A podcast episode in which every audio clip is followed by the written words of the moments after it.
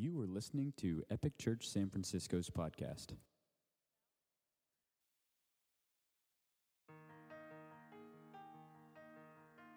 I was here. I crossed this ocean. I walked this path. I lived this life. But what did I leave behind? What evidence will future generations have of my existence? Empty rooms? Faded photographs? Dilapidated buildings? Dust and bones and chiseled stone? The scraps of self, the residue of life. The ripples fade and they come to nothing. A footprint, a census, a statistic, ink drying on a death certificate, filed away and gone forever. But maybe a legacy isn't material. Maybe a person's impact can't be determined by a calculator. Maybe the ripples of our time on the earth, the love we show, the faith we share, the good we do, the people we help. Maybe they go on forever. Maybe they multiply with time until a snowball becomes an avalanche, drop becomes a flood, a spark a fire, and a single voice a tumult, roaring to the universe. But I walked this path. I lived this life. I was here. Epic Church. Is it still pretty out there?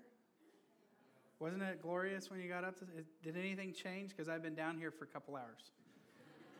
So let's try that again. Good morning, second service, Epic Church. Anybody ready to go back out to the beautiful weather? When Pastor Ben gets back, I'm going to see if we can do a text alert so we can shift church outside on beautiful days. Better not take a poll on that. He may not be happy with me. Sorry, Pastor Ben. So it's good to be here with you. And we believe that video. We believe that your life is precious. Let that sink. Your life is precious. And our world's complex, but your life is precious. And when, when we connect with Jesus, when we reconnect with the Creator and his design for your life, amazing things happen. And as we gather here today to worship and to hear from God's word, my prayer is that you would go out into that beautiful day, which, by the way, He gave us that beautiful day, and that you would not just live any life, but the life you're made for. Deal? Good? Everybody with me? A minute ago, Tim asked who was here, and only two people raised their hands. If you ever heard Tim speak, he'll catch you that way, so you have to be on guard. And so I got caught that in first service, but you notice Brad and I were both raising our hands second service, okay? So this morning I'm excited to talk to you, and, and I want to ask you a question. How many of you are from some other place? Look at that, look around you. I, almost all of us, right? And so would you agree that in coming to San Francisco, you've had to integrate your life into a new place? Anybody disagree with that? Most of us agree, right? Some of us are still waking up. So I chose the word integrate today. And you'll see that it's the combining of parts with one another so that they become a whole. More than ever in our day and age, modernism and technology have allowed us to separate out the parts, and we're in the process of reintegrating those parts. Many of you work in companies where process flows are how you do that. And uh, as a church, we're really meant to be one. We're really meant to be a whole.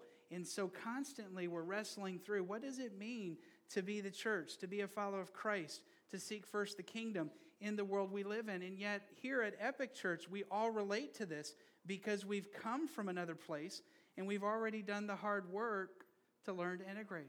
You with me?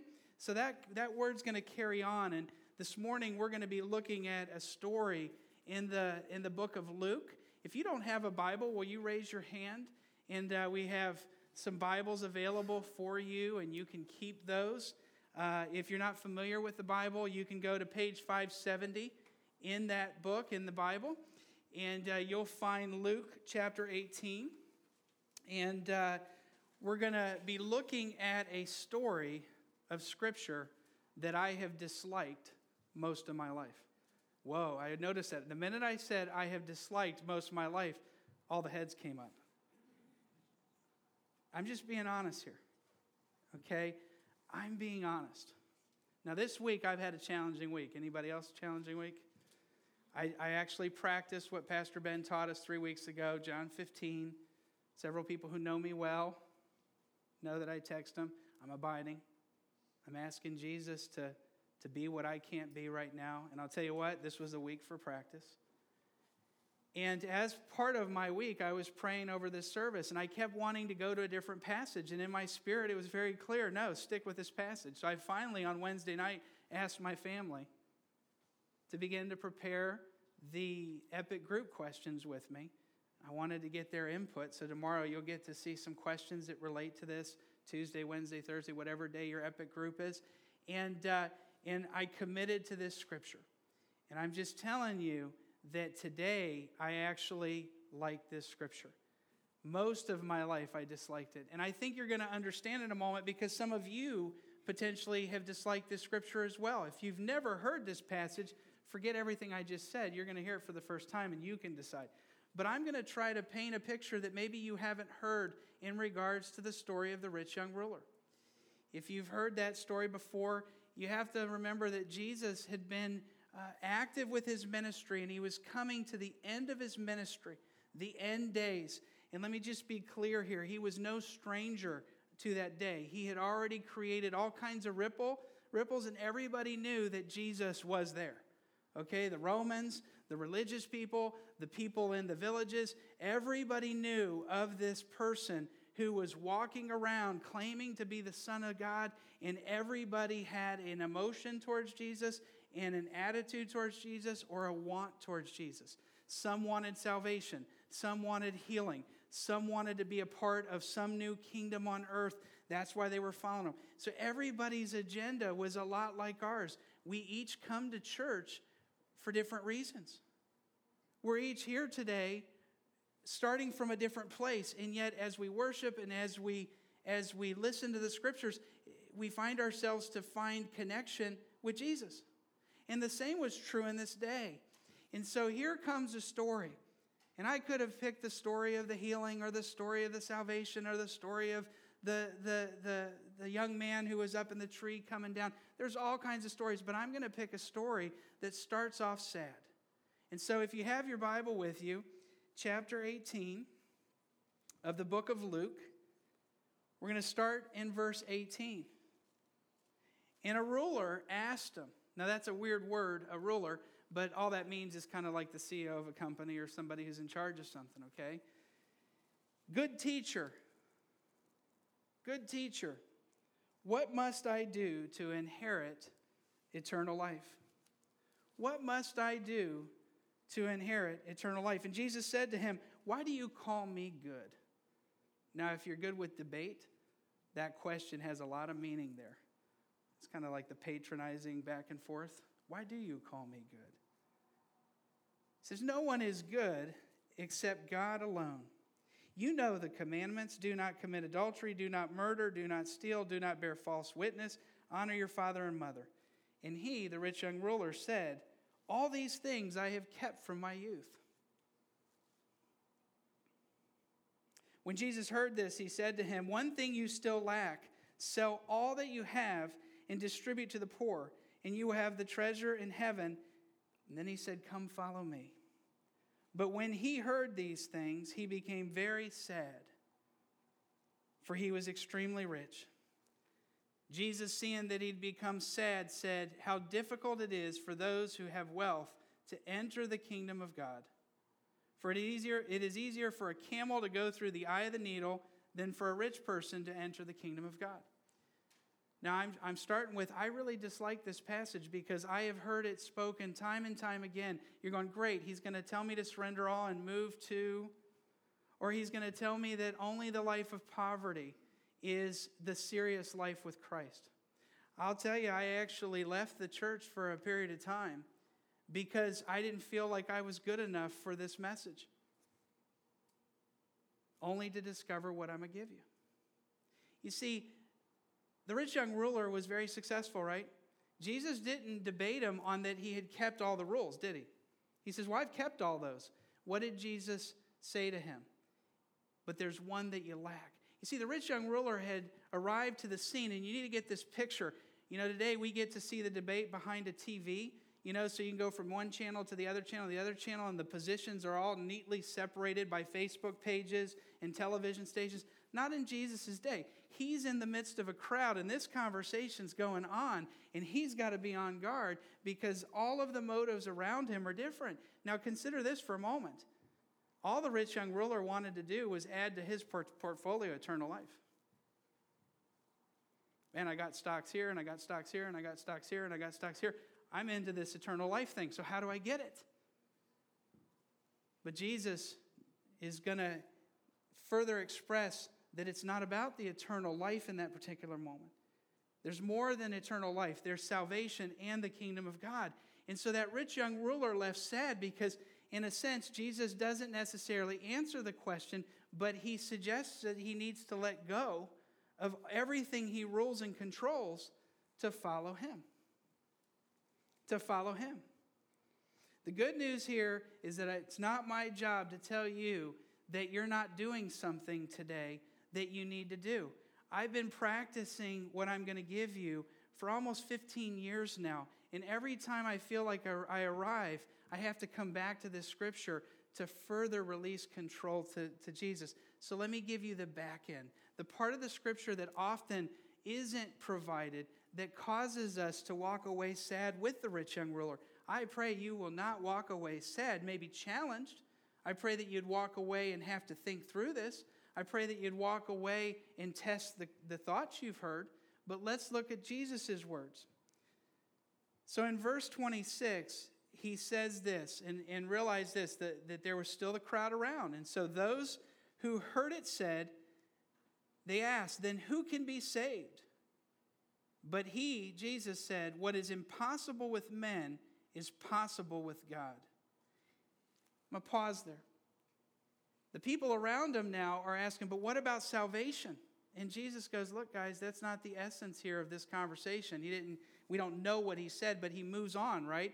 He says, What's, what's impossible for you is possible for God. But Jesus wants to carry on, and Peter asks the question that I think I wanted to ask when I first heard this particular message. See, Peter is one of my favorite characters in Scripture. Peter is the guy, if anybody know who Peter is? Yes, no. So, Peter, if you've never heard of Peter, he's one of the disciples who Jesus first called. You have to understand this. Peter was a very successful businessman in the city of Capernaum. If you go to Israel today, the Catholic Church has built an amazing house over what would have been his original house. Like he was the richest guy on the block. He had an industry thing going. And when Jesus shows up, he was so ready for something more that he drops his net and he does exactly what the rich young ruler wasn't willing to do. You see, he gave up control of what was his and he began to follow this Jesus. Well, two or three years into the following, he's starting to wonder where is this kingdom that you were talking about? And a minute ago, you just kind of asked this guy to do the same thing I did. What about me? So let's look at what Peter says.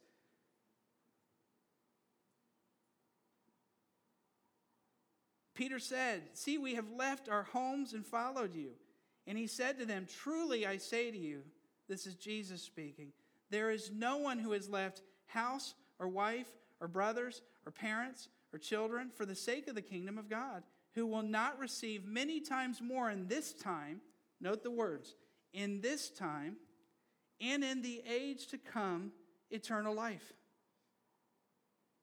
Now, the original question was, How do I attain eternal life? But Jesus is bringing the conversation not, not further out, he's actually drawing it back to right now. You with, you with the scripture there? Did you notice that? He said, If you've surrendered all this, you're going to receive what you're looking for in this life and the next. Now, I love uh, Tim Milner because he, he likes to stay, say studies show. Have you ever heard Tim speak? And he says, studies show. Unfortunately, I couldn't find the study that would show that what Jesus promised Peter um, actually happened in a study. But yesterday, I was playing tennis with one of my neighbors, which, by the way, 10 years ago, I wouldn't really know this neighbor because I hadn't integrated myself into life at the neighborhood level.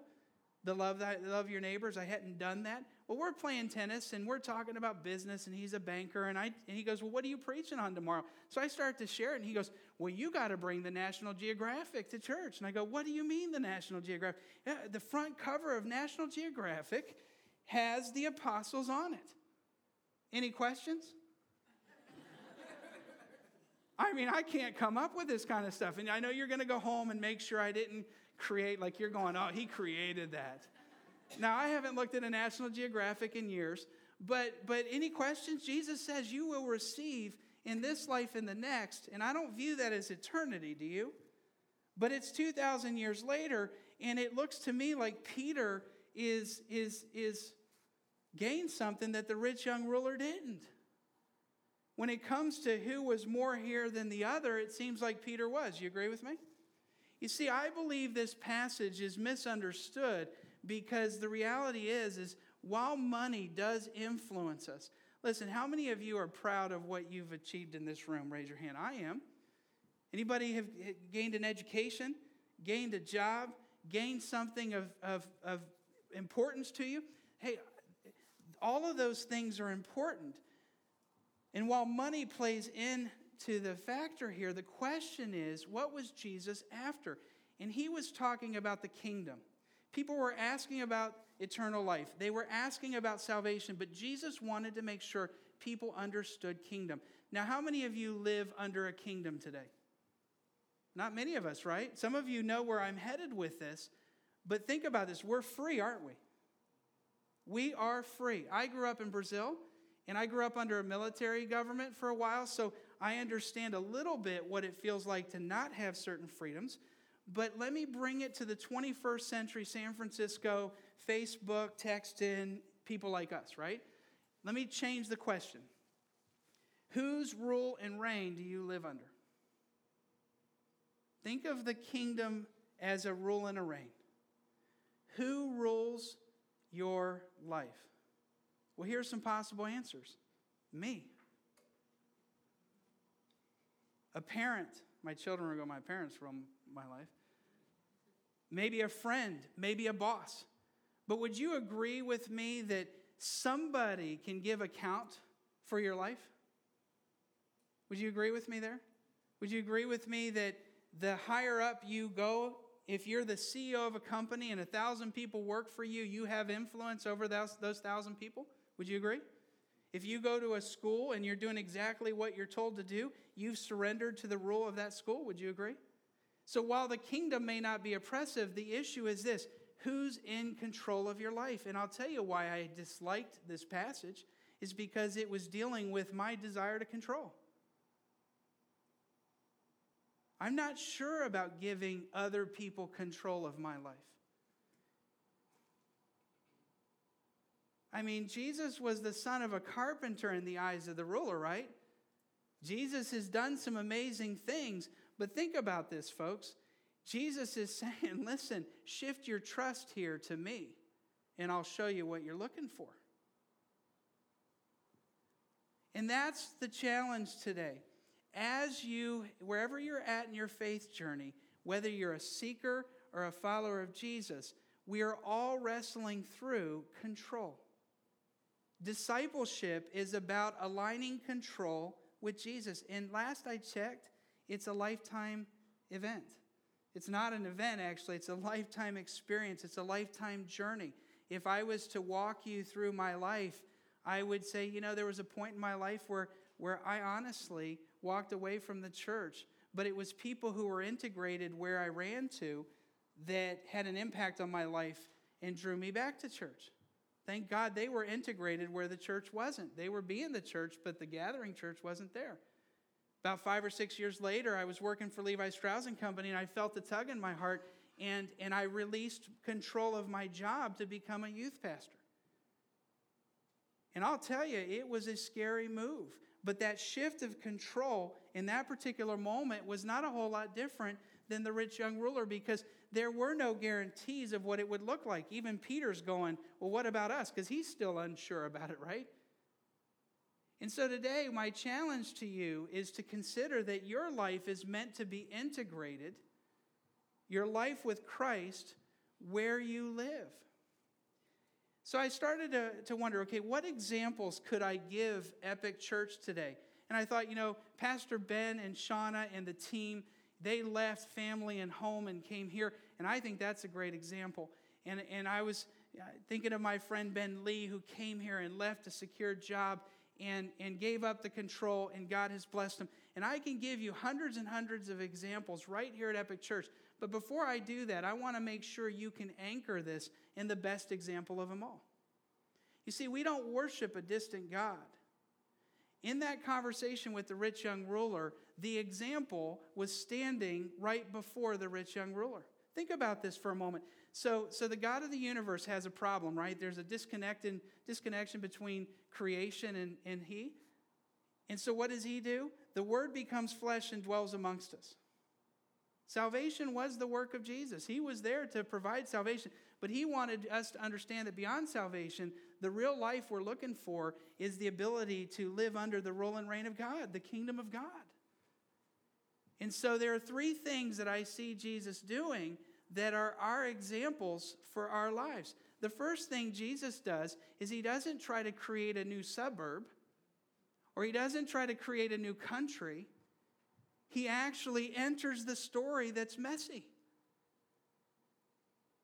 You with me? He enters the story that's messy. He enters the story of the lame, the sick, the prostitute, the ruler, the military person. And amazingly enough, he does it with courage. He doesn't come in almighty power. What does he do? He comes as a child. So he enters in and he lives a life of courage. Now, I've chosen that, that word courage on, eh, on purpose. And I want to just be honest here. here. I feel like the word faith, kind of like when Tim said, How many of you are here today? and only two of us heard it. When we use the word faith, that tends to happen.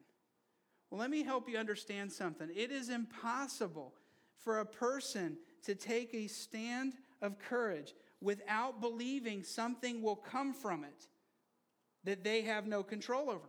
See, I believe you can have faith and no courage, but I don't believe you can have courage without faith. I have very, very, very dear friends who don't believe in God, but they also struggle with courage issues.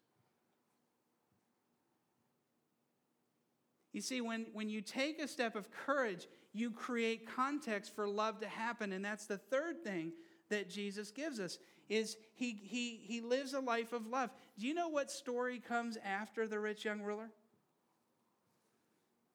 Take a look in your Bible real quick.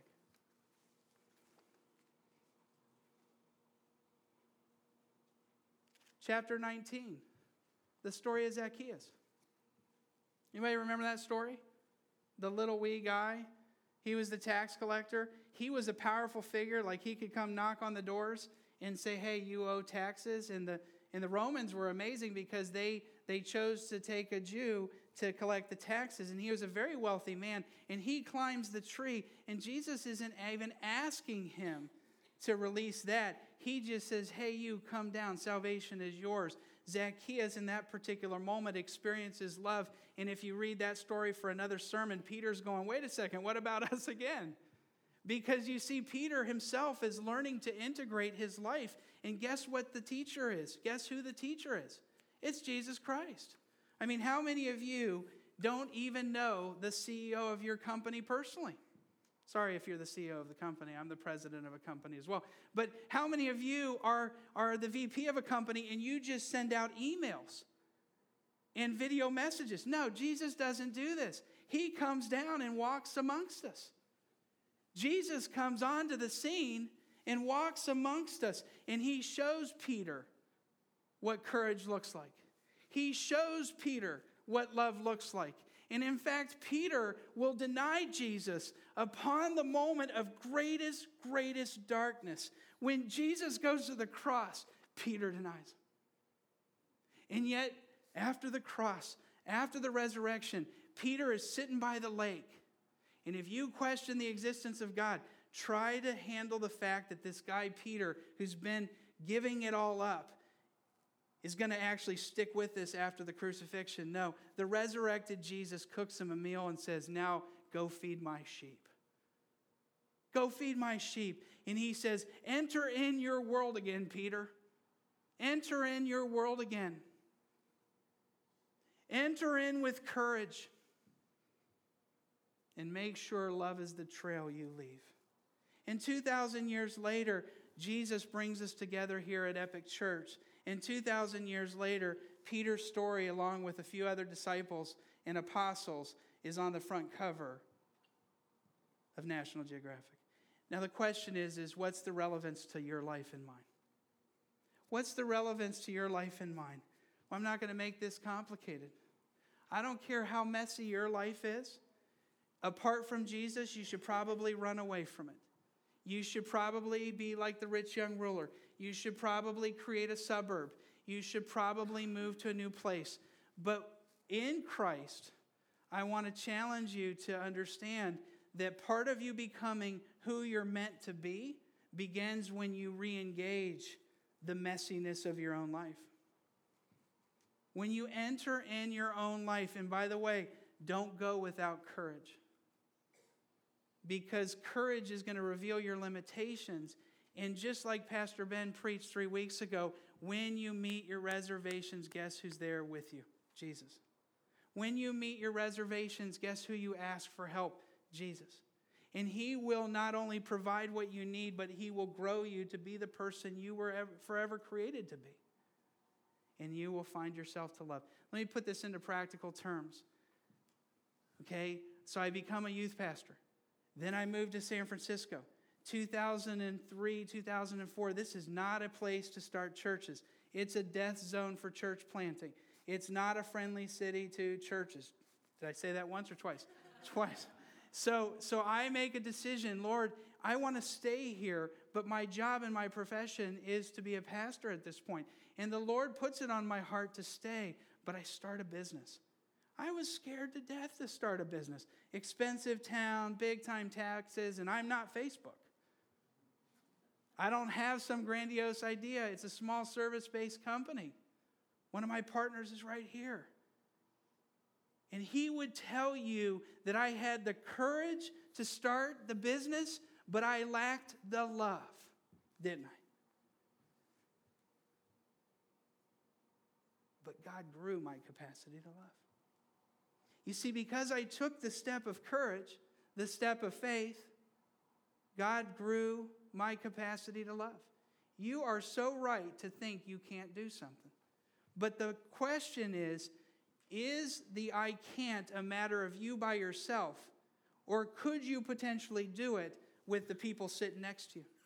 What happens if a group of people together believe that when we take a step of courage, love transcends the neighborhoods and the places we live. Here's another story for you. Yesterday, we had the opportunity to stand in front of our house with our neighbors. And I'll tell you, I've been pretty busy. I've been feeling under the gun. I've had a tight week. I was traveling to Washington and Idaho, great states, by the way, South Dakota next week. And, and I, I had played some tennis with my kids. By the way, the, the margins conversation, I can't wait for that next week. Pastor Ben's going to be talking about margins. And I had a little margin there for my kids, but I didn't have margins for my neighbors. But all of a sudden, I see a neighbor that I've been rushing past for three weeks. And so I remember my message today, and I stop, and we began to talk.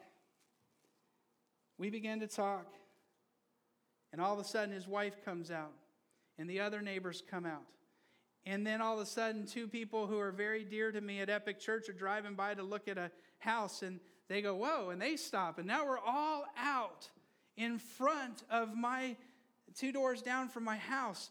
And I'm integrated into the story. And guess what we found out? We found out that one person just lost a mom, that another person lost their bird, that another person do, down way into the pregnancy lost a baby.